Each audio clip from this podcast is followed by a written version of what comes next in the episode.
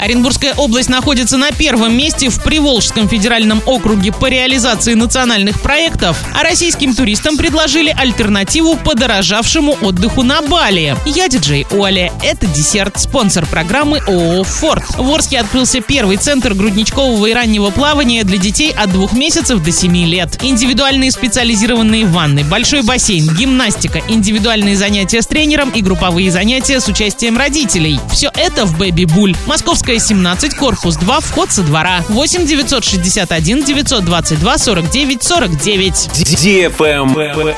News. Оренбургская область вновь оказалась на первом месте в рейтинге регионов Приволжского федерального округа по реализации национальных проектов. Среди всех субъектов России наша область находится на шестом месте. Так, за прошлый год в Оренбурге капитально отремонтированы 84 медицинских учреждения и 7 учреждений культуры. Приведены в порядок почти 350 50 километров дорог и 8 мостов. Смонтировано 32 модульных ФАПа и врачебных амбулаторий. Оснащены оборудованием 7 сосудистых центров и открыты 4 центра амбулаторной онкологической помощи. В рамках национального проекта образования в сельских школах отремонтировали 25 спортивных залов и открыли 96 точек роста. А в колледжах и техникумах созданы 12 мастерских. По нацпроекту «Культура» в Оренбурге открыли 7 модельных библиотек. В прошлом году в Орске был модернизирован Центр занятости населения. За 22 год свыше 2000 человек переехали из аварийного жилья в благоустроенные квартиры.